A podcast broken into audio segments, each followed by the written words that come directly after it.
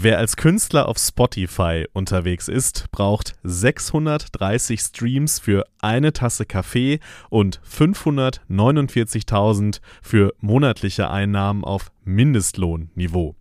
So sagt es eine Bildtafel des Katapult-Magazins auf Instagram. Ja, es ist einer der Kritikpunkte an der führenden Audio-Streaming-Plattform die Verteilung der Gelder und dass die Künstler dabei eher am unteren Ende der Nahrungskette stehen.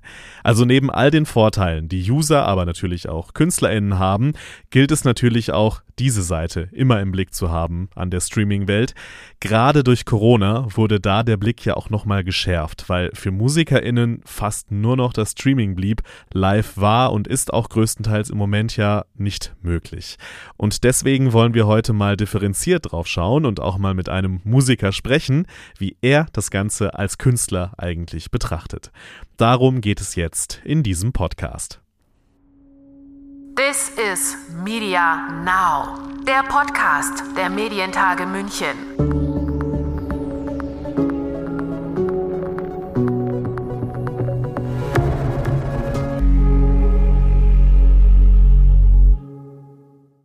Mein Name ist Lukas Schöne und wir haben uns heute vorgenommen, vor allem auch Musiker zu Wort kommen zu lassen, die mit dem Streaming-Thema natürlich in einer besonderen Art und Weise konfrontiert sind, wie zum Beispiel der Singer-Songwriter John Allen aus Hamburg.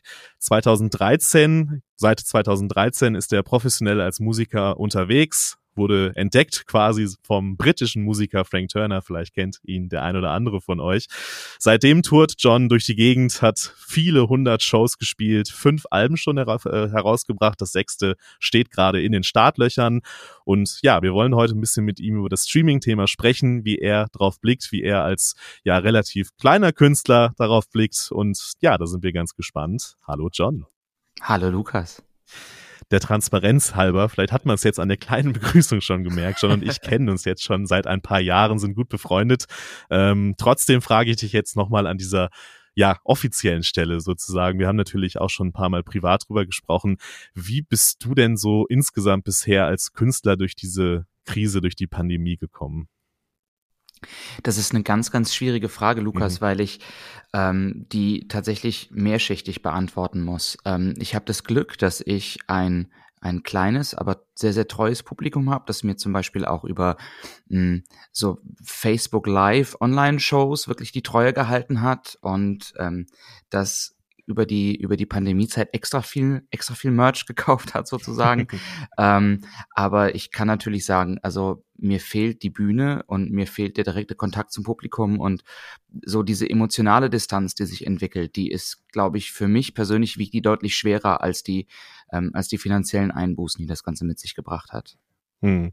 Ich glaube auch, äh, diese emotionale, dieses Involviertsein und dieser Kontakt zum Publikum ist ein Thema, worüber wir sicher später auch noch sprechen werden, äh, weil das ja auch irgendwie ein Aspekt dieses Streaming-Dings ist. Mhm. Ähm, das soll ja im Mittelpunkt stehen heute von unserem Gespräch. Ähm, starten wir mal so, weil in letzter Zeit wird ja wieder häufiger über Spotify und Co. gesprochen. Spotify natürlich als Marktführer da oft im, im Fokus der ganzen Debatte. Ähm, da gibt's einige Kritikpunkte, ähm, aber versuchen wir es mal anders andersrum aufzuzäunen, bevor wir gleich ausführlicher und natürlich auch über die kritischen Dinge sprechen. Was ist denn das Schöne an Spotify? Welche Vorteile siehst du? Ähm, das Schöne an Streamingdiensten ist tatsächlich, dass es zunächst mal jedem die Möglichkeit, jedem und jeder die Möglichkeit gibt, einfach in deine Musik reinzuhören. Also, wenn ich jetzt die Musikwelt von heute vergleiche mit der von vor 20 Jahren, in der Pre-Streaming-Zeit sozusagen, ähm, wenn da jemand meine Musik hören wollte, musste der eine CD kaufen oder eine Platte kaufen oder eine Single kaufen. Das heißt, er musste erstmal wirklich Geld investieren. Und ähm, gerade als kleiner Künstler ist es natürlich immer schwer, so in der großen Musikwelt Leute davon zu überzeugen, erstmal Geld in dich zu investieren.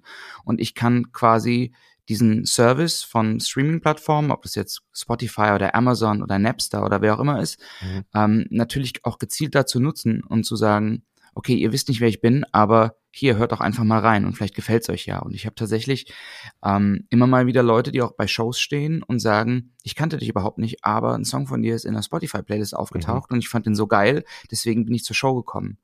Und das ist als Vorteil wirklich nicht weg zu, äh, zu äh, diskutieren. Hm.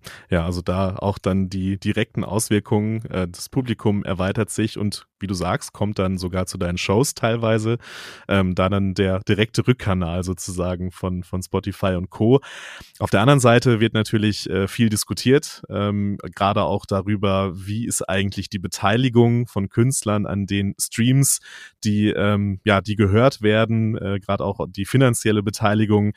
Ich habe gestern, äh, wir nehmen den Podcast am Dienstag auf, ähm, ich habe gestern bei Instagram ein, äh, eine ganz nette Bildtafel gesehen, also vom Inhalt her äh, so weniger nett wahrscheinlich, ähm, dass ein Künstler 630 Streams für eine Tasse Kaffee braucht und 500 jetzt muss ich die Zahl ablesen, 549.000 für monatliche Einnahmen auf Mindestlohnniveau, also 549.000 Streams monatlich auf Mindest, um auf Mindestlohnniveau zu kommen. Äh, das Katapultmagazin hat das gepostet. Mhm. Äh, wo, wo bewegst du dich denn da in, diese, in dieser Range zwischen Kaffee und Mindestlohn? Ähm, ich würde sagen, ich bewege mich ähm, im Format Spaghetti-Eis mit extra Sahne. Okay. ähm, also ähm, ich würde mich durchaus realistisch als Kleinkünstler einschätzen mhm. und ähm, das spiegelt sich auch in meinen Streaming-Zahlen wieder. Ich habe zwei oder drei Songs, die in den hohen Hunderttausender mhm. Streams sind. Ähm, ich glaube, mein meistgestreamter so Song bei Spotify wird irgendwann demnächst, ähm, das heißt vielleicht in einem Jahr oder so, die eine Million Stream-Marke mhm. knacken. Aber das ist auch wirklich ein sing sehr singulärer Erfolg. Ähm, es ist nicht so, dass ich da mich finanziell absichern kann und mir Rücklagen bilden kann von dem, was über Streams reinkommt. Also mhm. ähm, das ist tatsächlich gering, ja, zu, wie sagt man, gering zu schätzen. Mhm, ja. ja. das ist eher, eher gering zu schätzen. Ja. Ähm, genau. Ich glaube, ähm, du hast es ja gerade auch schon gesagt, dass natürlich für Künstler ein, eher so der Punkt ist, ich werde entdeckt und äh, dann kommen Leute vielleicht sogar dann zu meinen Shows und kaufen dann halt ein Ticket. Ähm, genau. Ist dir die Entscheidung, äh, auf Streaming-Plattformen vertreten zu sein, war das für dich irgendwie klar und keine Diskussion oder musstest du da länger drüber nachdenken, ob du dabei sein möchtest? Das ist witzig, dass du das fragst, weil in, in der Vorbereitung zu diesem Podcast habe ich genau darüber auch nachgedacht mhm. und ich weiß es nicht mehr. Okay. Ähm, ich glaube nämlich, dass ich gar nicht gefragt worden bin, sondern okay. dass mein, mein Label und der daran angeschlossene Vertrieb das einfach entschieden hat seinerzeit. Mhm. Und ich glaube aber auch, dass ich 2013, als dann das erste Album rauskam, ähm, auch noch digital so naiv war, dass ich das, glaube ich, hoffnungslos gefeiert habe, ja. um zu sagen, wow, guck mal, ich bin da jetzt auch. So, du kannst jetzt Rolling Stones eingeben und du kannst John Allen eingeben und du findest für beides was. Ähm, so dass ich glaube, die digitale Naivität hat auch ein bisschen nachgelassen seitdem. Aber ich kann mhm. mich nicht erinnern, an den, in den Prozess eingebunden worden zu sein. Okay. Könntest du dir vorstellen, darauf zu verzichten oder ist es für dich keine Option? Oh, das ist eine schwierige Frage, weil ich glaube, ähm, emotional würde ich sofort Ja antworten. Mhm. So ein bisschen, wie ich auch gerne auf Facebook verzichten würde mhm. und auf überhaupt Social Media, weil ich das in der Essenz irgendwie ganz gruselig finde. Ja. Aber ich glaube, dass ähm, Streaming-Plattformen ihre, ihre Marktmacht inzwischen so etabliert haben, dass es ähnlich wie zum Beispiel keine Facebook oder keine Instagram oder keine Instagram-Seite zu haben, dass von so einem wirtschaftlichen Standpunkt her gesehen wäre das, auch von einem marketingtechnischen Standpunkt her gesehen, wäre das mhm. halt Wahnsinn, da sich nicht zu bewegen. Hm. Ich glaube, der marketingtechnische Standpunkt ne, ist da, ist da der, der ja. entscheidende Punkt. Ähm, ich weiß ja von dir und es geht mir ja ähnlich. Wir sind ja beide so ein bisschen äh, ja, Musiknostalgiker im besten Sinne, würde ich sagen. Ne? Wir, wir, wir hören gerne ein Album von vorne bis hinten durch und äh, sehen es als, als Gesamtkunstwerk und äh, reden auch gerne äh, über Platten und, und welche CD hast du dir als erstes gekauft und so weiter. Ähm, Spotify funktioniert da ja krass anders ähm, über Playlists, ne? Vor mhm. allem. Du sagst es, wenn du hast schon einen getroffen auf deinen Konzerten, der sagt, auf einmal warst du in einer meiner Playlisten drin. Ähm, was macht Spotify mit Musik? Verändert Spotify die Art, wie Musik gemacht wird? Was würdest du sagen? Ich glaube nicht, dass Spotify, also andersrum. Ähm, die Art, wie wir Musik hören, hat sich nachhaltig verändert. Mhm. Ähm, ich glaube nicht, dass Spotify diesen Prozess angetrieben hat oder angestoßen hat. Ich glaube aber, es hat den vervielfacht und, und ähm, ja. so die, die, ähm, die Grundidee, dass wir ein Album, als Künstler ein Album aufnehmen und keine Ahnung, wir nehmen Sgt. Pepper von den Beatles mhm. oder, oder das Weiße Album oder sowas, was wirklich als Konzeptalbum angelegt ist. Ich glaube, die Idee ist halt weitestgehend tot für den Mainstream, weil sehr, sehr viel singulärer einzelne Songs gehört wird. Und ich mhm. glaube, dass du, wenn du heute ein Album machst und ein Album promotest, musst du eigentlich ein Album verstehen als eine Sammlung von einzelnen Songs, die sich möglichst viel, möglichst wenig, äh, na Quatsch, also ist früher Morgen, Entschuldigung, die sich gut. möglichst gut, das war das Wort, möglichst gut einzeln vermarkten lassen. Ähm, also Tom Petty hat mal in Into the Great Wide Open gesungen, ähm, The A&R Man said I don't hear a single. Und mhm. so dieses gezielt auf Singles hinarbeiten, glaube ich, wird jetzt über, über Streaming noch verstärkt. Also ich kenne in meinem Umfeld wenig Leute, gerade so, wenn ich mir jüngere Leute angucke, so Teenager, ich kenne eigentlich niemanden, der noch Geld in CDs investiert. Und ich kenne niemanden, der sich regelmäßig die Zeit nimmt, um mal ein ganzes Album zu hören. Und ich glaube, uns muss das bewusst sein. Mhm. Weil wenn keine Single drauf ist, wird es nicht gespielt. Ist das irgendwie so, also das wird ja oft auch äh, kritisiert, äh, genau was du sagst, dieses auf Singles hinarbeiten und viele größere Künstler machen das ja auch tatsächlich inzwischen, dass sie Klar. ja sich anschauen, wie funktioniert der Algorithmus von zum Beispiel Spotify oder auch anderen Streaming-Plattformen, was funktioniert da ähm, und, und so weiter, diese ganzen Geschichten und dann daraufhin einen Song schreiben. Ist das dann noch Kunst oder ist es nicht irgendwie mehr so eine Dienstleistung für, für die Leute, damit es wirklich auch, ja, snackable, sagen wir Medienleute oft ist? Ich glaube, es ist eine Kunst. Mhm. Also ich nicht, dass ich das gut finde, das möchte ich davon trennen, aber ganz gezielt für so einen Zweck was zu schreiben, ich würde es vergleichen wie so ein Werbejingle. Also mhm. ähm, sehe jetzt irgendwie, keine Ahnung, die Werbung für XY nicht als große Kunst, aber ganz gezielt was zu schreiben, was den Zweck erfüllt, hat ja durchaus auch was, was Künstlerisches und was künstlerisch Wertvolles. Ähm, ich glaube einfach nur, dass wenn wir uns als Künstler zu viele Gedanken darum machen, dass dann die Kunst leidet. Also hm. ähm, eigentlich sollten sich die Algorithmen der Kunst anpassen und nicht die Kunst den Algorithmen. Das ist ein sehr schöner Satz. Ähm, was natürlich im Moment nicht so ist. Ähm, aber das, ich hätte nicht nämlich gefragt, was wäre denn so ein, ja, wie müsste, könnte sich Streaming auch aus Künstler-Kunstsicht nachhaltiger ausstellen, dass es irgendwie besser zusammengeht? Und ich glaube, das ist schon ein Punkt, ne, dass das irgendwie die Kunst wieder mehr im Vordergrund steht und mehr, ja, die Plattform sich daran dann anpasst, ja. Ja, also du, du hast eben den schönen Algorithmus, äh, ähm, Anglizismus wegsnacken benutzt. Ja. Ich benutze mal einen anderen aus der Musikwelt, nämlich Don't Bore Us, Get to the Chorus.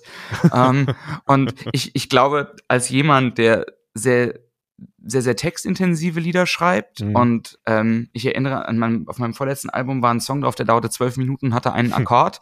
Das mhm. ist so das Schlimmste, was du machen kannst für einen Spotify-Algorithmus. Ich glaube, ich glaube, der hat mit einem mit einer Negativ-Stream-Count angefangen, als der, als der, ähm, als der online ging. Ähm, aber dadurch, also das hat auch so einen finanziellen Aspekt, glaube ich. Dadurch, dass du nicht mehr direkt Geld für einen Song ausgibst, ähm, ist meine Theorie, bedeutet dir der Song individuell sehr, sehr viel weniger als ein, keine Ahnung, als eine Platte, die du mal gekauft mhm. hast. So. Das heißt, du kaufst eine Platte, eine CD und hast erstmal Geld investiert und dann gibst du dem Ganzen Zeit auch zu wachsen. Dann findest du das vielleicht auch doof am Ende, aber du gibst dem Song oder dem Album auf jeden Fall eine gewisse Chance. Dadurch, dass aber bei den Streaming-Plattformen du unmittelbar Zugriff auf alles ever hast, ähm, ist die ja, ist die, ist diese, diese Zeit, die du einem Song gibst, um sich zu entfalten, halt viel, viel geringer. Mhm. Also, keine Ahnung, Pink Floyd wird jetzt irgendwie, wenn so ein Song erstmal mit 30 Sekunden Synthesizer-Ton anfängt, das wird kein Streaming-Hit. Und das würde, wenn es nicht schon ein großer Erfolg wäre, heute wahrscheinlich kein großer Erfolg mehr werden.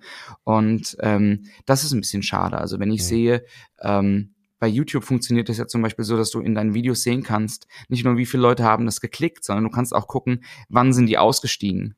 So, also wie viele Leute von den 800.000 gucken das eigentlich zu Ende? Und das ist halt anders geworden. Und deswegen glaube ich, musst du Songs eben gezielt so bauen, dass die, die Leute sofort bekommen in den ersten ja. zehn Sekunden, sonst ist es rum. Ähm, ich glaube, nach 30 Sekunden zählt ein Stream ja als gespielt bei Spotify, ne? also 30 Ah, krass, Sekunden. okay. Ähm, und das, das ist ja genau der, der, der Punkt, den du angesprochen hast. Ne? Also du musst halt in den 30 Sekunden muss dann ja irgendwas passieren, damit der, der Hörer mindestens mal die 30 Sekunden dran bleibt und äh, Richtig, dann, dass das richtig. als Streamart auch gezählt wird. Und äh, ja, deswegen fangen viele moderne Popsongs ja auch schon mit dem Chorus an, zum Beispiel, ne? Und, und halten sich gar nicht damit auf mit einem Intro oder mit erstmal einer Strophe oder so, sondern dann muss direkt der eingängige Teil des Songs muss eigentlich direkt am Anfang kommen. Und das beobachtet man ja tatsächlich bei, bei vielen erfolgreichen ähm, Songs, dass die genau darauf getrimmt sind. Ja, absolut.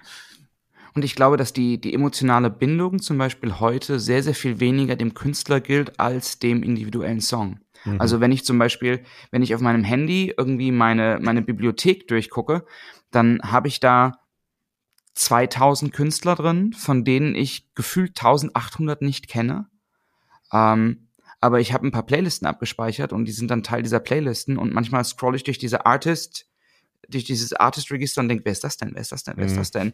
Und das ist halt total schade, weil hinter jedem Song dann irgendwie doch, jetzt werde ich ein bisschen emotional, jemand steckt, der sich irgendwie Mühe gegeben hat, der vielleicht sein Herz und seine Seele reingesteckt hat und es wird halt nicht mehr wahrgenommen, sondern du bist halt Teil eines austauschbaren, einer austauschbaren Masse geworden. Ja. Und das ist ein bisschen schade. Ich glaube, da tragen auch die, ähm, ja, die Funktionsweisen von diesen Playlists, ja, die ja gerade auf Spotify eine unglaublich große, wichtige Rolle spielen, äh, wo man halt dann einzelne Lieder halt hört, ne? Und wo Ja. man dann diese einzelnen Songs halt hört. Und ich glaube, das ist ein wichtiger Punkt. Ähm, ich glaube, der erfolgreichste Streaming-Song war dieser, das weiß ich, das fällt er mir gerade nicht ein, von The Weeknd. Ähm, Okay. Ich weiß aber den, den Titel gerade tatsächlich nicht. Daran merkt man, äh, dass ich da, da diese Art von Musik auch jetzt nicht so drin stecke. Aber der wurde, äh, ich glaube, 1, irgendwas Milliarden Mal gestreamt. Und das äh, ist halt, ja, das ist halt schon, das ist halt schon krass, ne? Und wie du sagst, natürlich sind so Bands wie Pink Floyd oder Queen oder so, die ja Songs damals natürlich ganz anders geschrieben haben, mega erfolgreich, auch auf Spotify. Ich glaube, Bohemian Rhapsody gehört zu den meist gestreamten Songs von Queen auf, auf Spotify. Aber klar, die wären, wenn es jetzt nicht Queen wäre und sie sowieso schon so mega erfolgreich wären und so bekannt wären und Legenden wären, dann wird es heute wahrscheinlich nicht mehr funktionieren. Ja? Und das ist irgendwie, ähm, ja, eine, zumindest mal eine interessante Entwicklung, ohne, wenn man es mal neutral sagen will. Ja. Also bei Bohemian Rhapsody würde ich dir tatsächlich widersprechen, weil ich glaube, Okay. der, An der Anfang ist so weird, dass der Leute damit, damit kriegen würde, dass Leute das hören Ja. und denken, was ist denn das? ähm, aber es gibt ja auch ganz, ganz viele Songs, die sich einfach so ganz, ganz, ganz langsam aufbauen Mhm. und dann am Ende so 10 Minuten Monster werden und die wären auf jeden Fall chancenlos. Gibt's äh, Shine On You Crazy Diamond von Zum Pink Beispiel. Floyd fällt mir ein. Ja. Also Pink Floyd wäre heute eine Randerscheinung, Ja. glaube ich. Das, Das, das, ist, äh, das ist gut möglich, absolut. Äh, Lass uns nochmal auf einen anderen Aspekt, du hast es am Anfang schon angesprochen, äh, gehen. Dieser Kontakt zum Publikum. Ne? Mhm. Also es ist, das hat, hat das irgendwie mehrere Seiten beim Streaming. Also wir haben jetzt einmal, hast du schon gesagt, ja, ich habe auch schon Leute auf meinen Konzerten gehabt, die haben mich über Streamingdienste entdeckt. Auf der anderen Seite äh, hast du auch gesagt, natürlich ist es dadurch, dass Spotify halt mehr so einzelne Songs in den Mittelpunkt drückt, ist der Künstler gar nicht mehr so wichtig. hm. Wie ist, also wie wichtig sind Streamingdienste denn jetzt, um auch Kontakt zum Publikum zu halten? Macht es das schwieriger? Macht es das einfacher? Ist eine schwierige Frage vielleicht, aber wie ist denn da dieses, dieses, also Community Building sozusagen äh, über, über Streamingdienste? Wie schätzt du das ein? Also ich würde behaupten, dass für mich Streamingdienste an der Stelle als erstes als Multiplikator funktionieren. Mhm. Ähm, also Person 1 hört meine Musik und mag die und packt meinen Song in eine Playlist und gibt die Playlist an einen Freund weiter und der hört damit auch meine Musik. So ein bisschen dieses Mixtape-Ding von früher.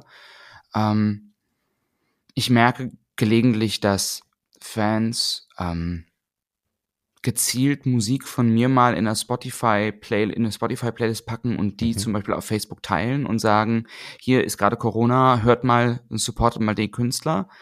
Ich sehe nicht, dass das wirklich einen Community-Aspekt hat für mich. Mhm. Also ich glaube nicht, dass es die ähm, diesen verschworenen Kult von John Allen-Hörern bei Spotify gibt irgendwie.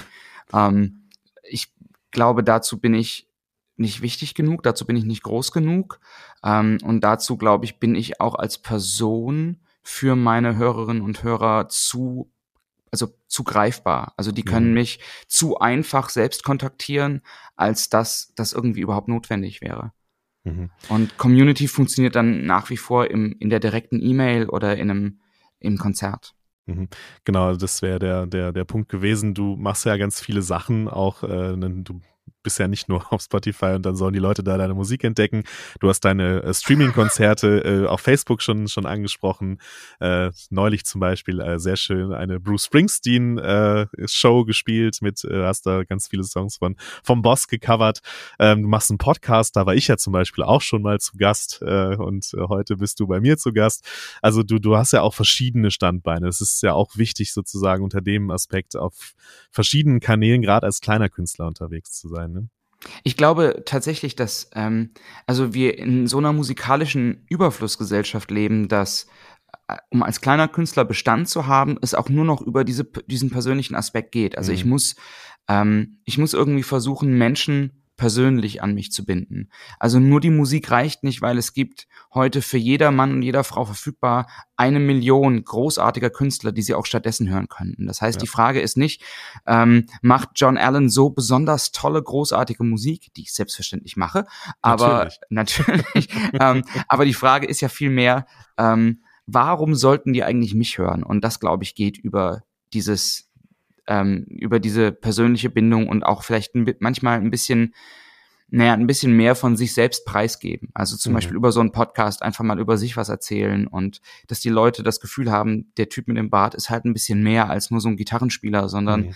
der ist auch ein Mensch mit Interessen und lässt uns so ein bisschen teilhaben. Und ich glaube, das ist das, was verbindet. Mhm. Apropos verbinden, wie sehr freust du dich, dass es hoffentlich bald wieder losgeht mit Live-Konzerten? ich kann das schwer in Worte fassen. Ja. Ähm, ich weiß nicht, ob ich das noch kann. also, äh, das klingt jetzt vielleicht ein bisschen doof, aber ähm, ich habe ganz, ganz lange, weil ich so viele Shows gespielt habe, meine Lieder nie üben müssen, sondern die liefen einfach immer so runter. Und ich habe jetzt bei so einem, bei so, so einem Facebook-Streaming-Konzert erstmal irgendwie mir meine Texte vor mich gelegt, weil ich dachte so, oh, ich kann das überhaupt nicht mehr. Und äh, der schöne Nebenaspekt ist, ich entdecke dabei meine eigene Musik neu. Das ist ja auch ja, ganz cool. schlecht. Ja, Mensch, das war ganz cool eigentlich. Ey, da bist du drauf gekommen. ähm, und das wieder auf die Bühne zu bringen und wieder eine Reaktion zu spüren vom, vom Publikum. Also hier zu Hause applaudiert halt keiner, wenn ich, wenn ich irgendwie, wenn ich mal übe. Und da freue ich mich unendlich drauf. Also das mhm. Musik und live zu spielen war und bleibt die Liebe meines Lebens und das wir dürfen jetzt wieder wir dürfen wieder daten sozusagen demnächst und das Sehr ist ähm, zauberhaft. Äh, ich freue mich auch sehr, darf ich persönlich anmerken an dieser Stelle schon drauf. Ähm, das wäre jetzt eigentlich ein schönes Schlusswort gewesen, aber ich muss nochmal auf den digitalen Aspekt äh, eingehen. Wir sind hier nun mal im Medien-Podcast. Alles gut. Ich denke mir noch ein zweites schönes Schlusswort aus. Sehr gut. Ähm, ich habe am Anfang erwähnt, dass du ja bald ein neues Album äh, rausbringst und auch da hast du ja die Möglichkeiten des Digitalen sozusagen mhm. genutzt. Ähm, wenn du da mal erzählst, wie da dein Crowdfunding, wie das so abgelaufen ist und was du dir dabei gedacht hast. ja, was habe ich mir dabei gedacht? ähm, ich habe mein Album, also mein Album wird im Spätherbst, Frühwinter erscheinen. Ähm, das Master ist jetzt fertig und wir haben das mein Label und ich haben uns entschieden, das über ein Crowdfunding zu finanzieren, einfach weil die Corona-Zeit uns auch so ein bisschen die Rücklagen genommen hat, um mhm. sowas, um selbst in Vorkasse zu treten. Und ähm, beim Crowdfunding ist es ja eine ähnliche Geschichte eigentlich, wie das, was du gerade eben ansprachst. Es geht ja um reines Community Building. Ja. Also ich glaube, du hast sogar mal zu mir gesagt, kein Mensch spendet was, weil er deine Musik so gut findet, sondern die Leute geben was, weil sie dich unterstützen wollen und weil sie dich gut finden. So schlaue Sachen sage ich manchmal. Man, manchmal. Du, du, solltest über einen Podcast nachdenken, Lukas. Ja, eventuell, ja. ähm, ähm, und ich, ich glaube, das ist der klügste Satz, den jemals jemand ähm, über Crowdfunding zu mir gesagt hat, weil ich glaube, dass das die Essenz davon ist. Mein Crowdfunding ist extrem gut gelaufen. Ich habe am Ende fast dreimal so viel bekommen, wie und auch gebraucht. Das muss ich auch dazu sagen, weil ich vielleicht gut im Community Building, aber sehr schlecht in Finanzkalkulation bin. ähm, aber ähm, es ist fantastisch gelaufen und ich habe sehr, sehr viel positives Feedback bekommen und ähm, es ist natürlich auch eine weitere Möglichkeit, Leute mit ins Boot zu holen und Leuten auch das Gefühl zu geben, ähm, dass so diese Grenze zwischen Künstler und und, und Publikum so ein bisschen verschwimmt. Also, dass Mhm. wir so gemein, also es klingt alles so pathetisch, aber dass wir so gemeinsam in diesem Boot sitzen. Irgendwie. Also, Bisschen Pathos gehört zu, zu Rock'n'Roll doch auch dazu, oder? ja, wobei äh, jemand mal einen wundervollen Artikel im, im, ähm, im Rolling Stone geschrieben hat darüber, dass ähm, dieser accessible Rockstar sei das Ende des Rock'n'Roll, weil, Okay. ähm, weil zu Rock'n'Roll eigentlich dazugehört, dass da Mystik ist und Distanz und Also Eben- eher, eher Bob Dylan als John Allen, oder? ja, ja, oder, oder, oder schlimmer noch, eher sowas wie Zeppelin oder sowas, weißt du, die dann auch im, im Verbund mit nordischen Göttern irgendwie da fungieren. Ähm, aber äh, tatsächlich ist das die Essenz und ich glaube, darin, da läuft auch dieses 20. Jahrhundert, äh, 21. Jahrhundert Mhm. hinweg, äh, äh, drauf zu, nicht hinweg, drauf zu. Ähm, weil wir über die, über die sozialen Netzwerke ja immer mehr der Illusion verfallen, alles über Leute zu wissen, ähm, dass wirklich diese direkte Verbindung und dieses wirklich das Gefühl zu haben, jemanden wirklich zu kennen und nicht nur irgendwie so einen, einen gefotoshoppten Facebook-Post. Ähm, ich glaube, das ist das neue hohe Gut der Kunstwelt. Mhm. Und das gilt nicht nur für Musik, das gilt auch für Theaterschauspieler und für jegliche andere Kunstform. Absolut. Auch das war ein schönes Schlusswort, würde ich sagen, weil ich glaube, das trifft auch ganz viel von dem, was Medienschaffende an diesen Themen interessiert. Und äh, wir sind ja auch immer auf der Suche nach, äh, wie machen das eigentlich andere Kreative, äh, wie gehen Mhm. die mit solchen Sachen wie Community, mit den digitalen Möglichkeiten, mit Streaming und so weiter um. Und da haben wir heute von dir mal so einen kleinen Einblick bekommen, wie du das als Künstler und Musiker machst. Lieber John, vielen, vielen Dank, dass du dir kurz Zeit für uns genommen hast und äh, vielen Dank für den spannenden Talk. Und dann äh, irgendwann hoffentlich wieder mal real irgendwo down the road. Das würde mich sehr freuen und das wird ja auch passieren. Somewhere down the road, mein Freund. Somewhere down the road. So ist es. John, mach's gut. Mach's besser, Lukas. Tschüss. Ciao, ciao.